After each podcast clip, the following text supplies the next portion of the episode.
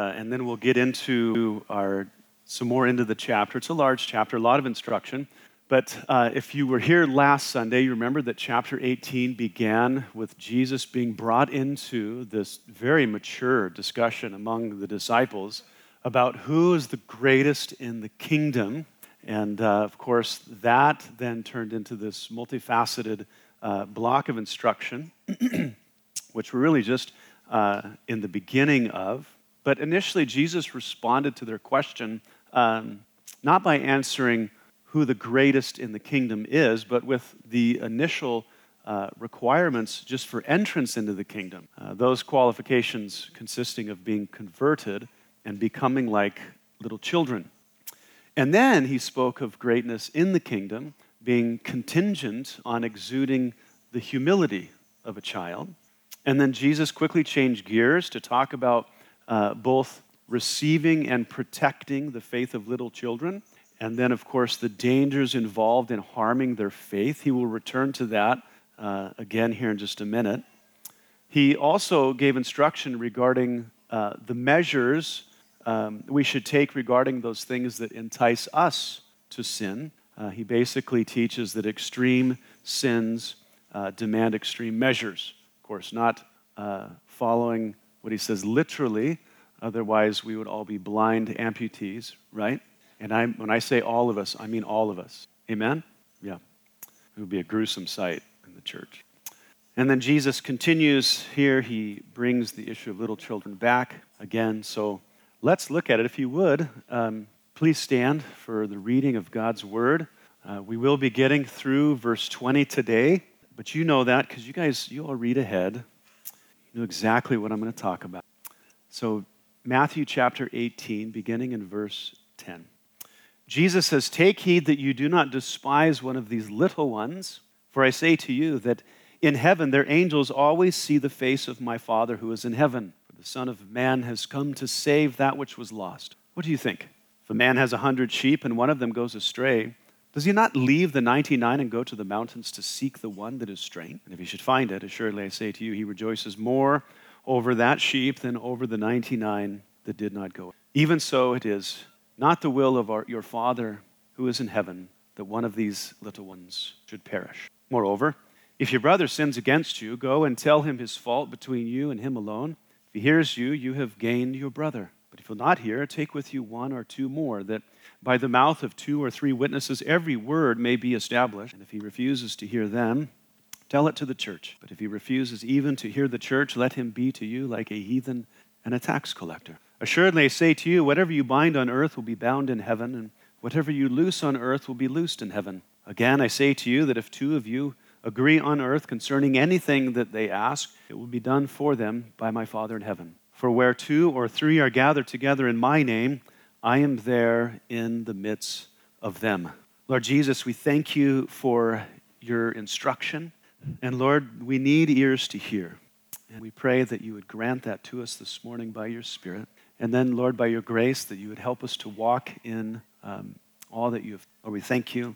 Lord, like with so many things, especially as our culture is just running wild, we need to hear you. We might think we know the right course of action in any circumstance or how to view the world around us. But Lord, we need your word. So teach us, we pray. In Jesus' name, amen. Go ahead and be seated. All right. There's a lot of happy sounds in that corner. It's great. All right, back to verse ten and eleven. "Take heed that you do not despise one of these little ones. For I say to you that in heaven, their angels always see the face of my Father who is in heaven. For the Son of Man has come to save that which was lost." What a strange verse. So take heed means to beware, that is to be very cautious, and to not despise means to not think little of. To not think little of. So be very careful that you do not think little of those who are little or have the appearance of insignificance or seem invaluable to you. Be careful, okay? The value of anyone is not truly determined by our evaluation of them, but the value that God places on them. And God has placed the same value on everyone because everyone is created in the image of God. But we have tendencies, right? valuing all people equally is not easy because we're so wonderful. It really is arrogance, isn't it? Our tendency is to be partial to those we believe will be beneficial to us or not be an inconvenience to us. That really is our tendency, okay? But really, partiality is one of the great sins in the church, and it has always been that way. It's uh, mentioned in James chapter two and three. James, I think, provides a great example. He says, "My brethren, do not hold the faith of our Lord Jesus Christ, the Lord of glory, with partiality." What do you mean, James? "For if there should come into your assembly," that is your, your gathering, your church gathering, "a man with gold rings and fine apparel," a rich man, "and there should also come in a poor man in filthy clothes, and you pay attention to the one wearing the fine clothes and say to him, 'You sit here in a good place,' and say to the poor man, 'You stand here or sit here at my footstool.' Have you not shown partiality among yourselves and become judges with evil thoughts? Listen, my beloved brethren, has God not chosen the poor of this world to be rich in faith and heirs of the kingdom which he promised to those who love him? But you have dishonored the poor man." So let's let's substitute the word for poor with little child. "My brethren, do not hold the faith of our Lord Jesus Christ, the Lord of glory, with partiality.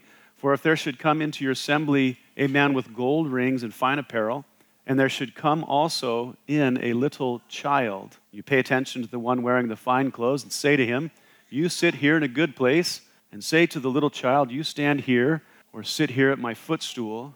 Have you not shown partiality among yourselves and become judges with evil thoughts? Listen, my beloved brethren, has God not chosen the little children of this world to be rich in faith and heirs of the kingdom which he promised to those who loved him? But you have dishonored the little child." Well, little children might not be among those that you think less of, so put whoever does in that space. You get it? So let your minds wander to whoever it is or what kind of people it is that you have a tendency to think less of, and then put them there in the passage, and hopefully you will feel the sting intended by it, by James. Amen? James then follows this up in chapter three, verse seventeen. He says, "The wisdom that is from above is first pure, then peaceable, gentle, willing to yield, and it's full of mercy and good fruits, without partiality and without hypocrisy." We have to be careful to understand that God sees those that we lightly esteem as our equals. And his perspective, as Jesus is talking about here, is the one that we are to adopt. He's demanding that. And the implication is that there is great danger for not thinking big of those who are small in our eyes. As Jesus says, he says, "Beware." Well, what's the danger? Why should we be so cautious about thinking little of them? Well, he says, because in heaven, their angels, T H E I R, their angels always see the face of my Father who is in heaven. How many of you guys have read that and thought, what does that mean? I don't know. I just don't know. Uh, I do know that many commentators have gotten a lot of mileage out of the text, and uh, historically, all kinds of extravagant ideas have come forward about, you know, guardian angels and how exactly they provide security for children, all of which is not really in the text. It's just not, it's not there. Um, I suppose Uh, that because the text says that these are the children's angels, the possessive pronoun is there, but what it entails, it's just not explained in the text. What exactly these angels do for the sake of the child in the presence of God is not stated. It's just not. We have as a warning not to think little of them because their angel always stands before the Father. They do have the Father's ear, um, but I don't know what that all means. Is that okay? Yeah. Now, I think the gravity of the issue is a little more intensive because Jesus could have just said, "Beware that you don't despise the little ones," and then stop there. That should be enough for us as his people, but he didn't. He adds the comment about the angels as a part of the warning, which implies that the angels, or the Father to whom the angels report, is the source of danger, okay? And then he says, he follows this up, he says, because the Son of Man has come to save that which was lost. Now that's an interesting statement as a follow-up, okay, don't despise the little ones because of their angels and because I've come to save that which was lost. The statement implies that little children who have not yet believed are lost and that angels have something to do with aiding the salvation of the child. Now, I believe I can say that much because it's it's supported elsewhere. Um, in Hebrews chapter one, verse fourteen, okay? Speaking of the angels, the author says, and they, angels, are, are sorry, are they, angels, not all ministering spirits sent forth to minister for those who will inherit salvation? And later Jesus says that of such, concerning children, is the kingdom of heaven, okay? The angels, it seems, have been sent out to serve those who will inherit salvation. You get it? All that that entails, it's it's it's happening. It's it's going to work itself out, and um, I think that we should be careful uh, with our treatment of those that we think less of, those young in the faith, and especially those in their formative years uh, as they're coming to faith. If we're not cautious, we should definitely we should be looking at. Amen. Let's look at Jesus' illustration that follows. He says, what do you think? If a man has a hundred sheep and one of them goes astray, does he not leave the ninety-nine and go to the mountains to seek the one that is straying? If you should find it, assuredly I say to you, he rejoices more over that sheep than over the ninety-nine that did not go astray. So as soon as the shepherd becomes aware that one of his sheep are missing, his priorities immediately change. His concern for the The, the flock goes away, and all he can think about is that one sheep. How many of you guys have ever lost track of your child in the forest or in a crowd of people? And you panicked, right? And the only thing you could think about was worst case scenario, right? Instead of being calm and collective, you overlook the child standing next to you. Yeah, because you do. You, you just lose your mind. Yeah, I have. Uh, not as I haven't lost track of my children as bad as some people in the church, but I'm not allowed to say who it is or what happened. You should never leave the state without your children. Okay, that's all I'm going to say. Even so, it is not the will of your Father who is in heaven that one of these little ones should perish. So that's the heart of the Father. That's the heart that we should adopt. And then we'll just never have to worry about Jesus' warning. Okay? The, the, the vulnerable among us have God's careful and close attention. Uh, this isn't something new that Jesus is bringing up. It's consistent throughout the Old Testament. Uh, it's, it's the heart of God and always has been. Uh, when we turn to the Old Testament, um, you just find this God who is very protective, very zealous for those that are weak, like widows, orphans, children in general, and foreigners who are traveling through. Psalm sixty-eight, five says, God is a father to the fatherless and a defender of widows. For this reason, he says, woe to those who declare unrighteous decrees, who write misfortune, which they've prescribed to rob the needy of justice and to take what is right from the poor of my people, that widows may be their prey and that they may be, and that they may rob the fatherless. What will you do in the day of punishment and in the desolation which will come from afar? To whom will you flee for help? And where will you leave your glory? Isaiah ten, one. Again, he says, and I will come near you for judgment. I will be a swift witness against sorcerers, against adulterers, against perjurers, against those who exploit wage earners and widows and orphans, and against those who turn away an alien because they do not fear me, says the Lord. Malachi three, five. Now, it's important, uh, of course, to point out the, the, the textual, the historical context in these passages regarding the poor and the needy and the foreigner. Uh, I've made errors in this regard myself, thinking that the poor and needy in Scripture are equivalent to our homeless population today, and that those, you know, illegally crossing our borders are the same as aliens in the Bible. Uh, they're not. Uh, first, the needy and the poor in Scripture were among the covenant people. In the Old Covenant, they were Hebrews. In the New Covenant, they're Christians. And everyone in the covenant community was required to work. If they were physically able but unwilling to work, they were forbidden provisions like food. Second Thessalonians three ten. Foreigners crossing Israel's borders, they were actually merchants, okay, who uh, traded wares and goods in North Africa to the Middle East. Uh, they were shown hospitality as they passed They were required, the Jews, to show hospitality to them as they passed through the country, but they were not given residence in it. Foreigners had no inheritance in the land. So we have to be careful with how we, you know, view terms and concepts in the Bible. We cannot apply them, you know, universally, because that would depart from God's intent. The question is, how do we as the church minister to the homeless today and to those who are in our country illegally? Well, that depends. And it's not for discussion today because it's not in my text. But it is a discussion that I would like to have, and anyone that's involved in any kind of ministry with them should be grounded biblically and theologically, because really, if the scriptures are not consulted and abided by, those communities will be further injured by us. And you read into my implication there, further injured by us, okay? So all that to say, you know, God is highly interested in, he's protective of those that are vulnerable among us, so we should be very careful with how we view and treat them. So thus far in Jesus' instruction, he's warned us not to sin against those who are vulnerable, but to receive and to protect them. But then he shifts gears here to talk about a brother or sister in the church who sins against us without repentance. Then what? What is Jesus, who is head of the church, what has he prescribed for such an occasion?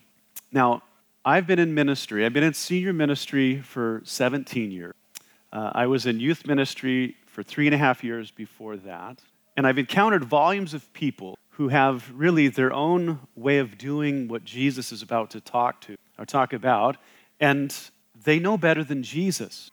And whenever I've taught or followed these instructions, those people are always there to correct me, not with the scriptures, but with their emotions and their opinion. I've had people come to me and argue with me, tell me that I'm ungodly, that I'm cruel, that I'm unbiblical, and, and I say, well, actually, I'm just following Jesus' instructions. I'm not trying to be unmerciful.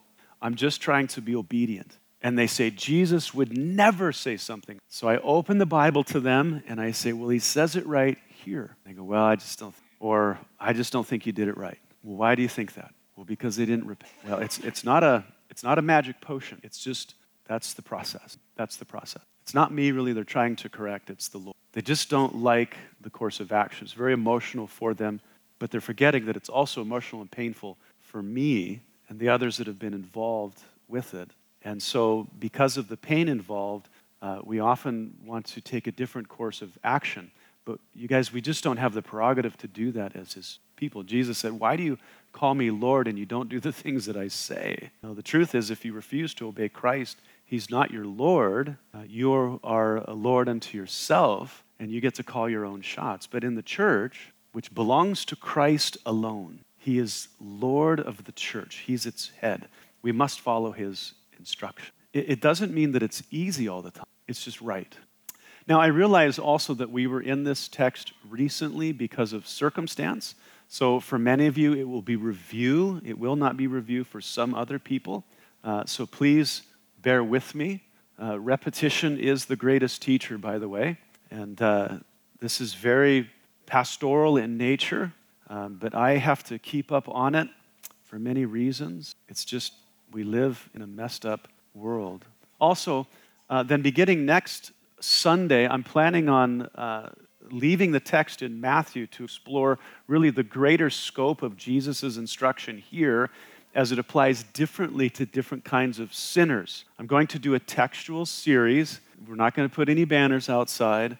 Nothing like that. It's not a topical series on how to be your your your best self or whatever. It's going to be an exposition on various passages that expand on this particular subject. We'll look at how Jesus' instruction applies to heretics. That's false teachers who teach dangerous doctrines. And then we'll see how it applies to those in the church who become divisive. Also, we'll see how it applies to pastors and elders who fail theologically or morally, and what measures should be taken to protect the church from them. That's all stuff that you guys need to know. Because if I go rogue, something's got to happen, not based upon how I think it should happen or you, but how the scriptures instruct us. Amen? I, with the rest of you, have to mind my P's and Q's. Okay, so what do we do? Yeah, so what Jesus teaches here is modified later, not by me, but by the Holy Spirit, and it's modified depending on who the sinner is, okay? Different people and different kinds of sins get treated differently, okay? The nature of the instruction doesn't change, but we might say that the amount of tolerance does, depending on who the sinner is and what the sin is. The text before us uh, applies more specifically to those who are not in spiritual leadership. The greatest tolerance is shown to them. And then it comes down to people like me and the elders, where there's almost no tolerance. And that's the way it functions in the church, okay?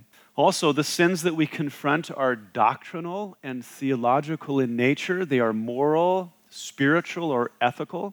We don't confront opinions. We don't confront preferences, biases that we disagree with, uh, or things that there can be no answer to. We don't address personality. Uh, we confront violations of Scripture. Okay, now, as I said a number of weeks ago when we looked at this passage, this process is happening all the time at Calvary Chapel because it's filled with sinners like us, okay? And the church that is always doing this, it's a sign of a healthy church. I know you're thinking, well, a healthy church is a church that just doesn't sin. Exactly. When you find that church, please report, okay? But for now, you're stuck here. And uh, and so it, it should be happening because sin happens. It should be happening because Jesus instructs us to happen. And it should be done properly with humility and grace and uh, with the intention of restoring people if they will be restored, right? So it's not just the the person addressing sin that should, it's the person in sin that should be humble, right? Okay, so let's take a look. He says, moreover, if your brother sins against you, go and tell him his fault between you and him alone. If he hears you, you have gained your brother. Moreover, if your brother sins against you. Now, real quick, I think it's worth pointing out, um, what if they didn't sin against me? Um, what if they sinned against a non-believer in the community? What if a believer sinned against an unbeliever in the community? Should we let that lie? Are Christians allowed to be ungodly outside the context of the church? You're going to have to look real hard for that in the Scripture. It's just not going to happen. And so, no, that should be addressed. But what if the, the sin doesn't involve me at all and they're not being confronted? Then what? Yes, they should be confronted. Uh, I've had people say, this is none of your business because I didn't sin against you. I go, well, you're missing the point. Jesus' instruction in Matthew eighteen is just general. It's just an outline.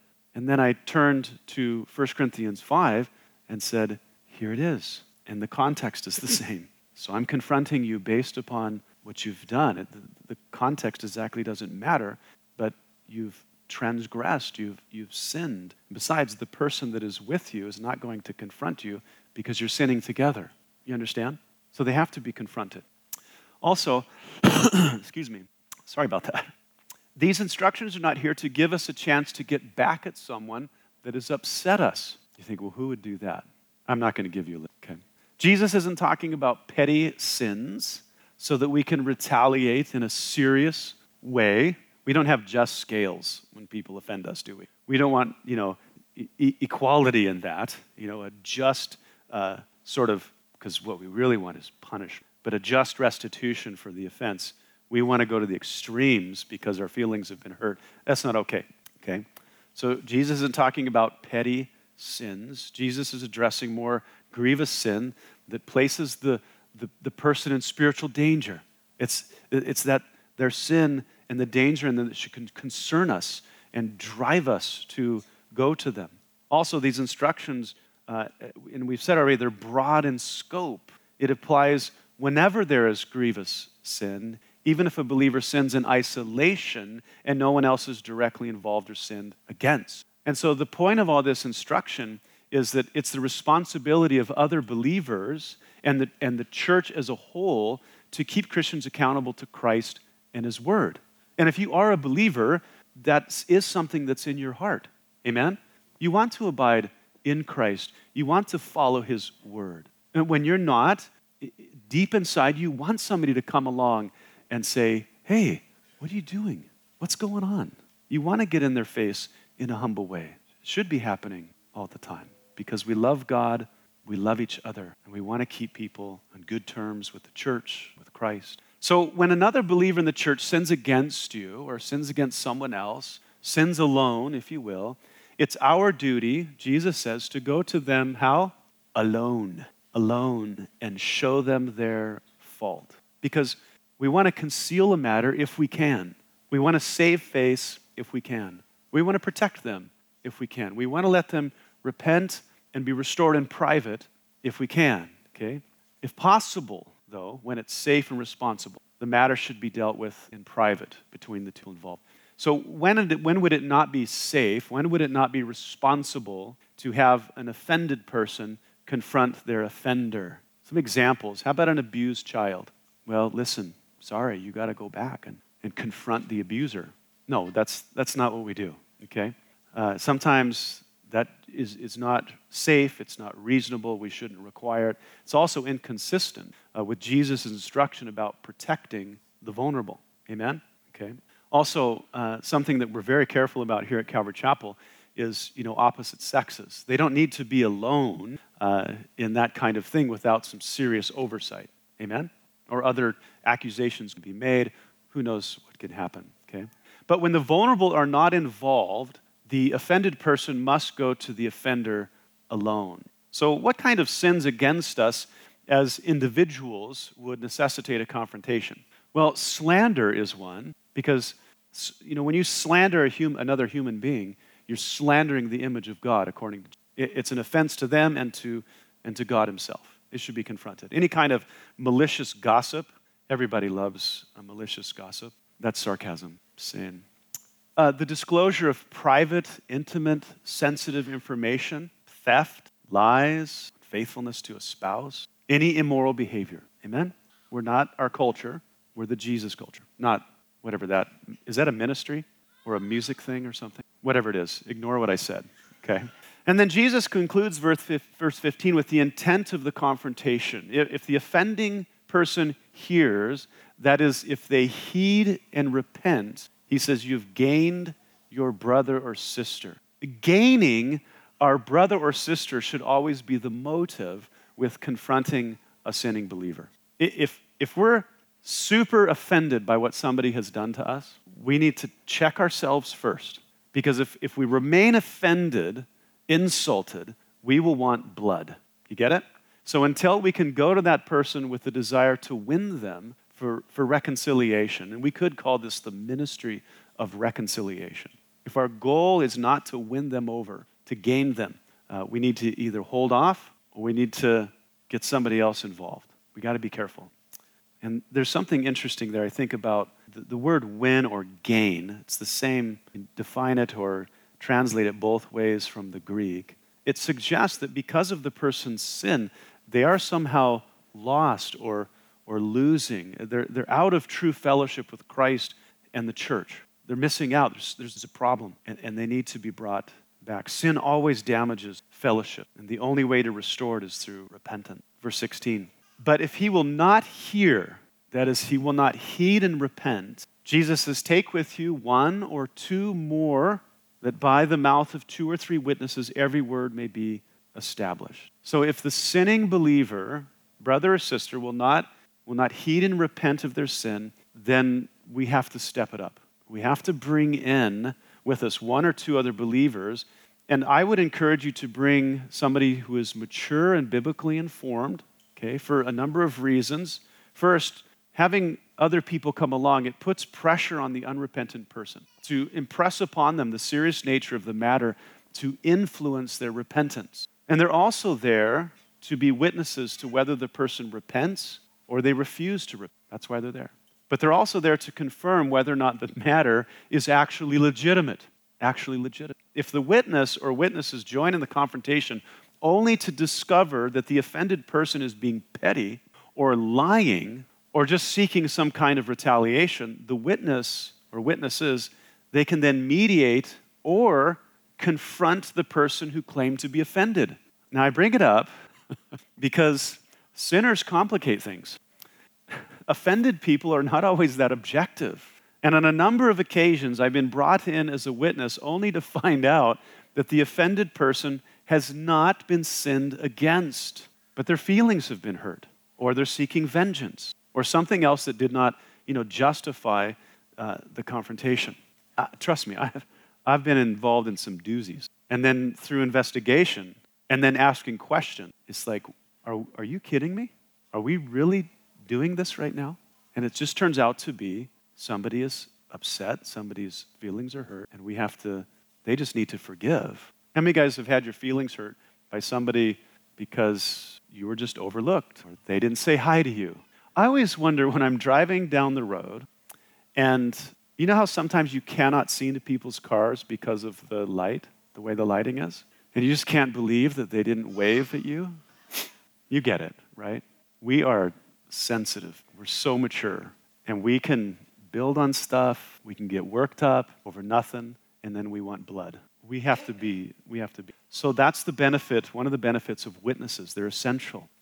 But what if the witnesses confirm that the sinning believer refuses to, and if he refuses to hear them, tell it to the church. But if he refuses even to hear the church, let him be to you like a heathen and a tax collector.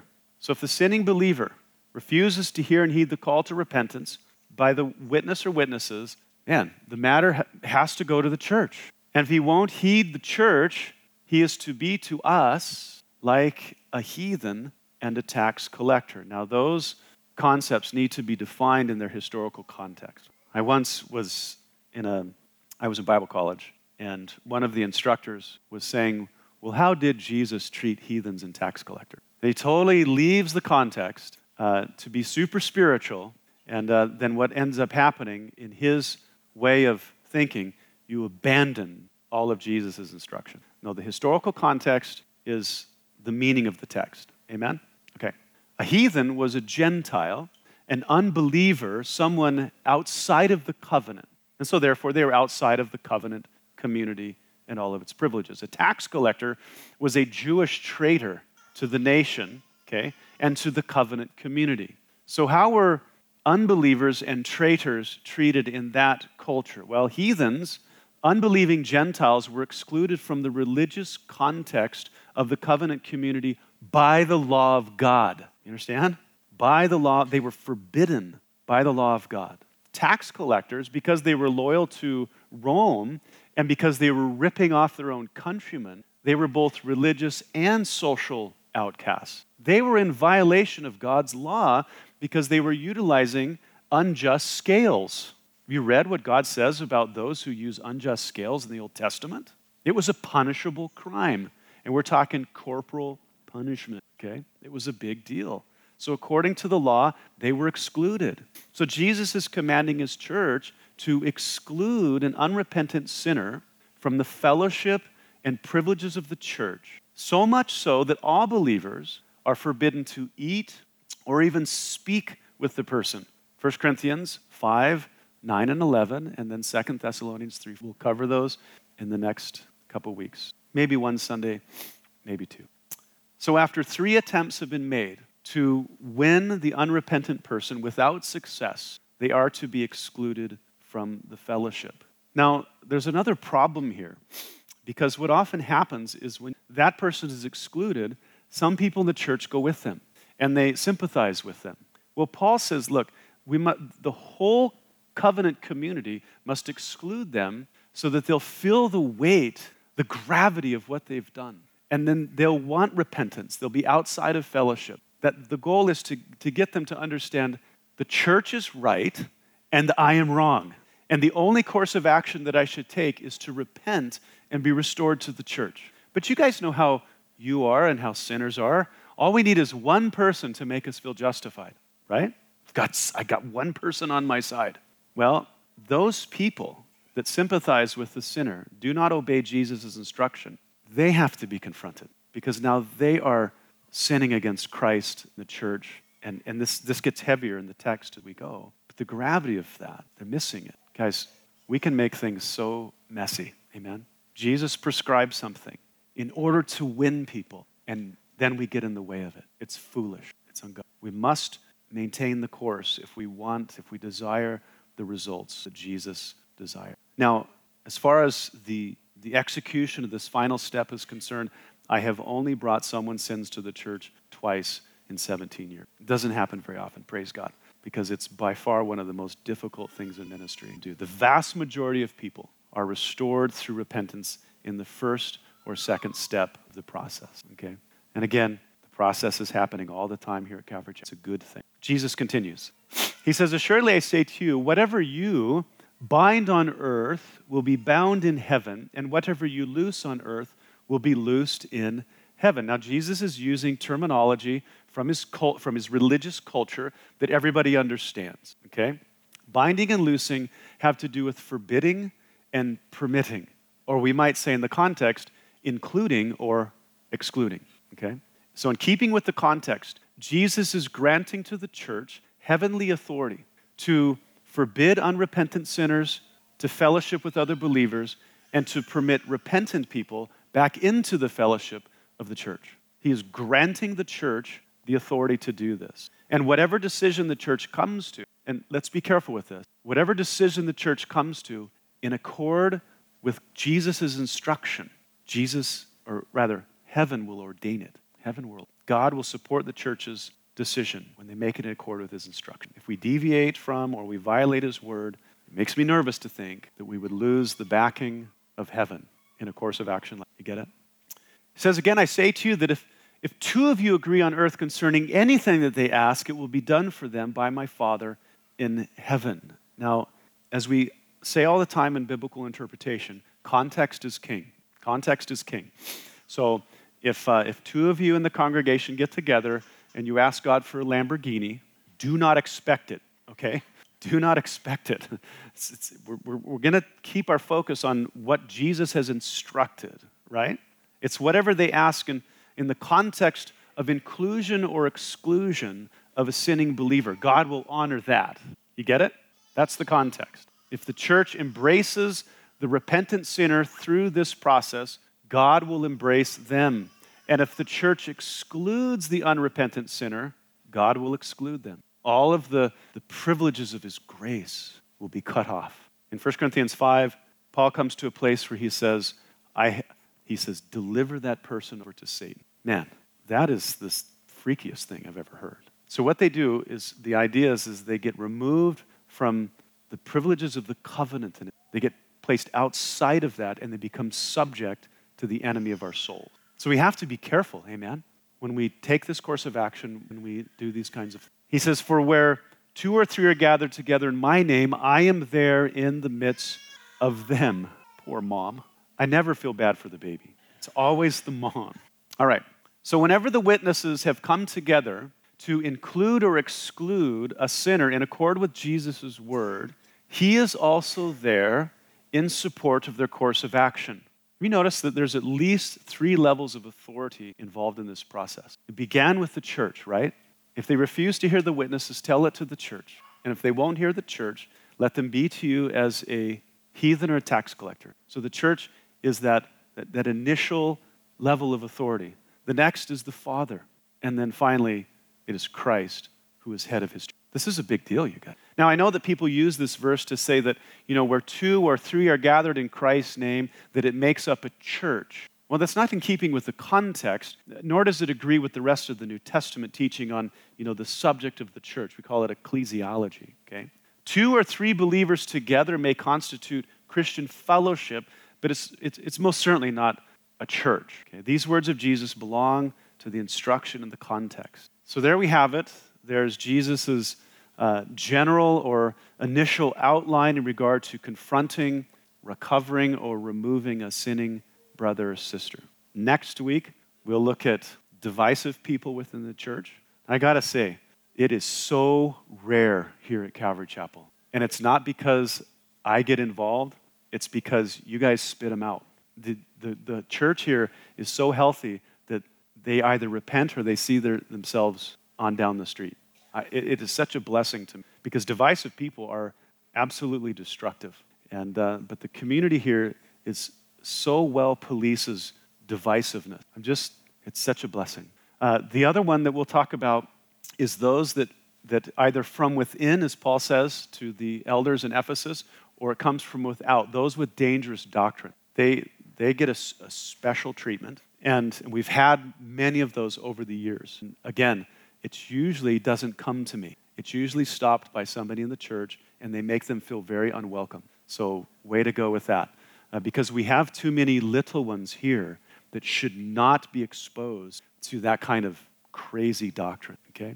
And then finally, we'll look at the, the procedure, if you will, of if myself or one of the elders uh, fail morally or theologically, and how does the church protect itself from those kind of, has to be done, all right? All right, well, if that's new to you, I believe that over the next week or so, uh, it'll become more clear to you. If you have any questions about what I've talked about, um, this is important. I would love to engage with you, and um, we'll go from here, right? Go ahead and stand up. We'll pray. I I love this particular doctrine. Uh, it, it gives me a sense of sobriety, uh, the gravity of all of it, but it, it says that, that everybody in this room, myself, the elders, of course, the little tiny children, we don't kick them out of the church yet, okay? We we wait a little while. But we all are accountable, amen? We're all accountable, and we want to be accountable. We want to. Let's pray. Lord Jesus, um, what really does it mean that you're the head of the church? Lord, I believe that the reality of that needs to just dawn upon us more. What is it, the Lord of our life? What is it to call you King? So Lord, I pray that you would take our hearts and our minds, and as Paul says in Romans twelve, that you would, would, you would transform them, that they would be like you. We would be biblically minded, spiritually minded, and Lord, that together we would walk more closely to, by the instruction of you. Help us to do it with grace, humility, Lord. Uh, we're not a police state, but we must police ourselves. So help us, Lord, and uh, help us to grow in your likeness and all. We love you in Jesus' name, amen.